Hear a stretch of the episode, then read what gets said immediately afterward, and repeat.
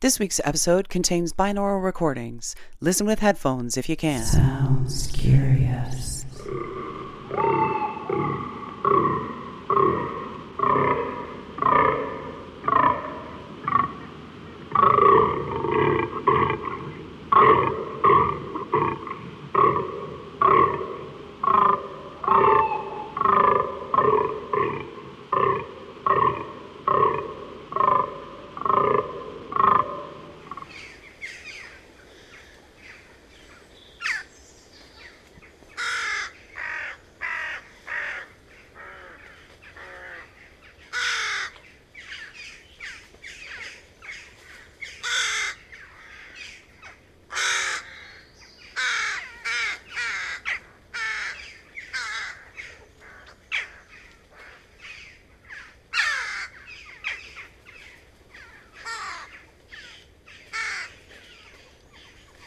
Hey there, and welcome back to the Sounds Curious podcast.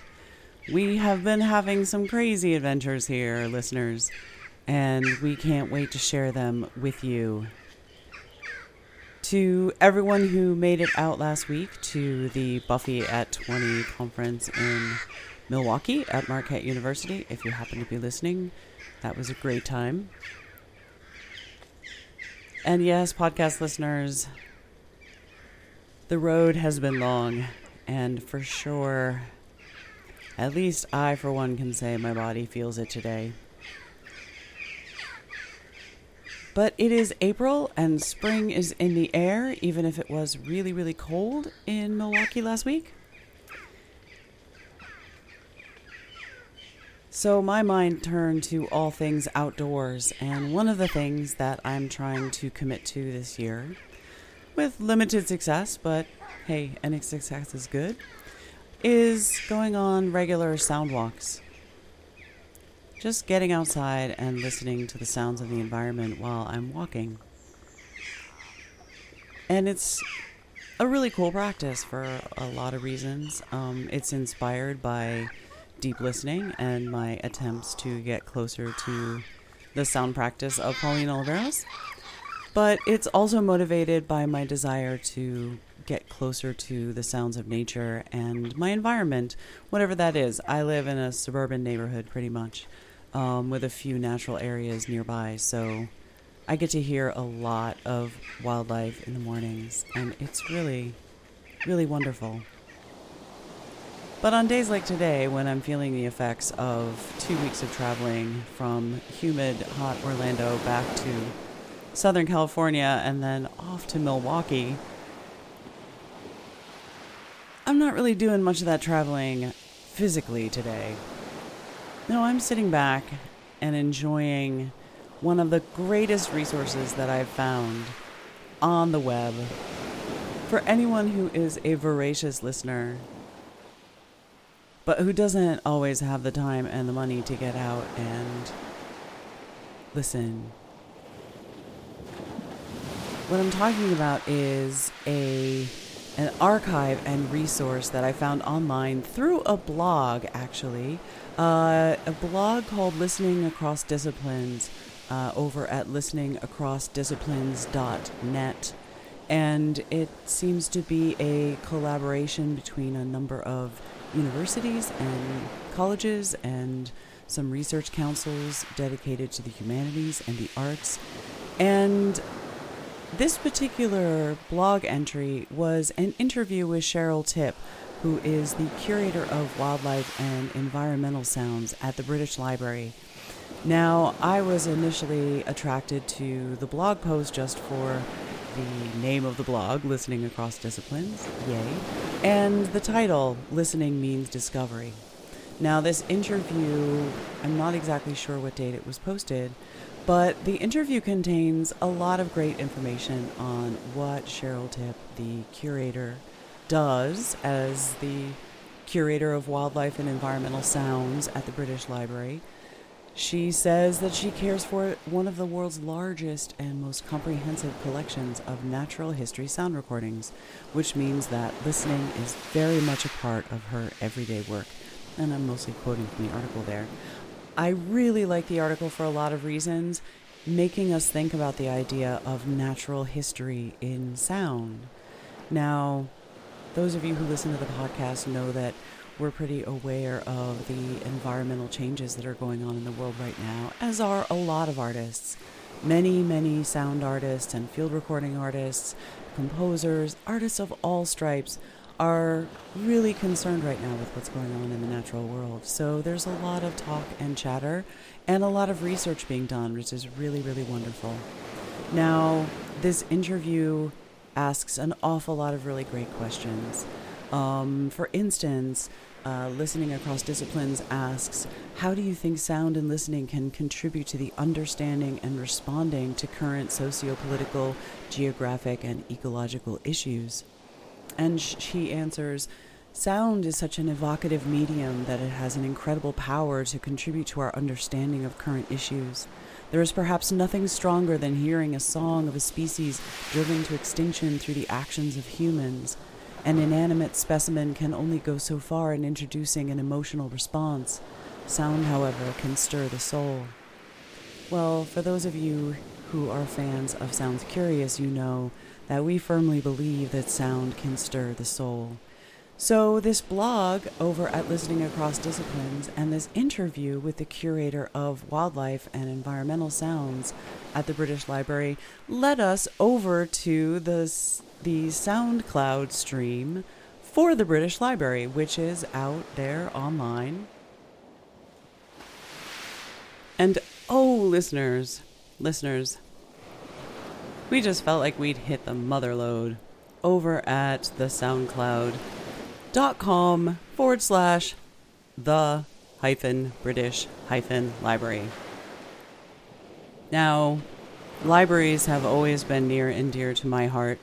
I worked in many a music library, and if you know me as a composer, I often attribute the very best of my musical education not to my classes, not to diss the classes, they were great. But it was really working at the UCSD, University of California, San Diego Music Library that opened me up to the world of sound. I worked at the listening desk where people would come and request recordings, so I had access to a room full of tens of thousands of recordings of every conceivable kind.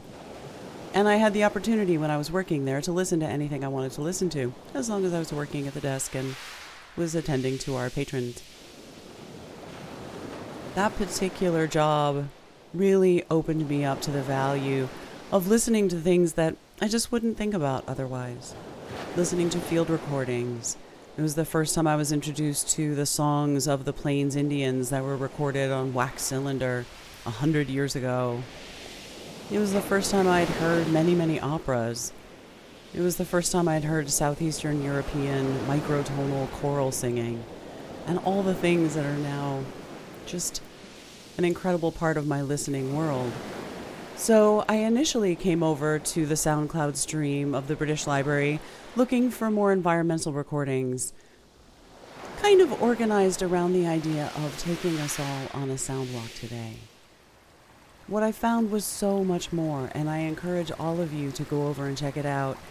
If you want to hear Shakespeare read by actors a hundred years ago, if you want to hear H.G. Wells, the author, speak for two and a half minutes on the subject of diabetes. And trust me, he has some surprises on that subject.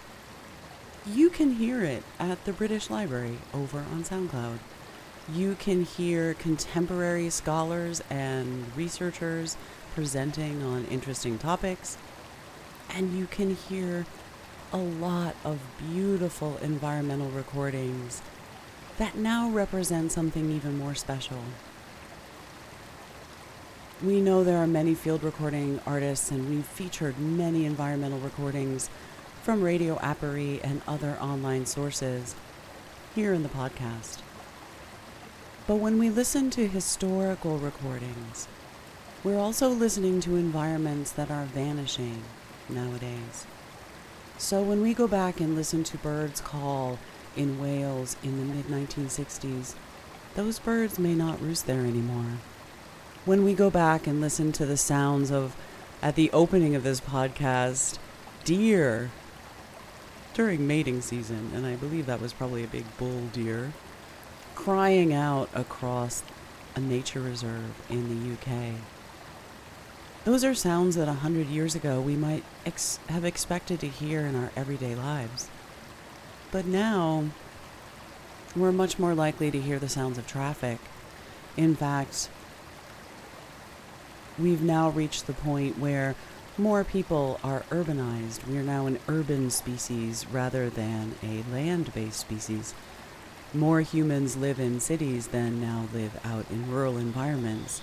And so our connections to nature are becoming more and more tenuous. That, along with a lot of other things, make this archive over at the British Library really, really special. There's an incredible collection of vaudeville songs and early show tunes, bar songs and body songs sung by people back in the day. You can really become a historical researcher in sound without ever leaving your desk. Now, I recommend that you do leave your desk occasionally and go listen to these things for yourself. Take a sound walk.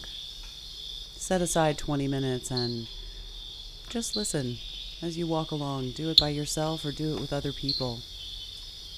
We'll be covering sound walks and the creating of sound walks and sound art walks, which augment the reality of moving through a space in future episodes. But for today, let's take a little tour. Let's just spend some time in the environment, the environment of the past. So, I hope these recordings, found in early spring, will remind you about the beauty of the natural world and encourage you to get out there and enjoy it and also to occasionally dip into archives like the one over at the British Library and listen to the sound of landscapes past. It may be increasingly important to remember what these things sounded like as we try and imagine our future, where the sounds of human made activity and noise far outweigh the natural sounds that we hear around us. But for right now, let's just go revel in a walk outside.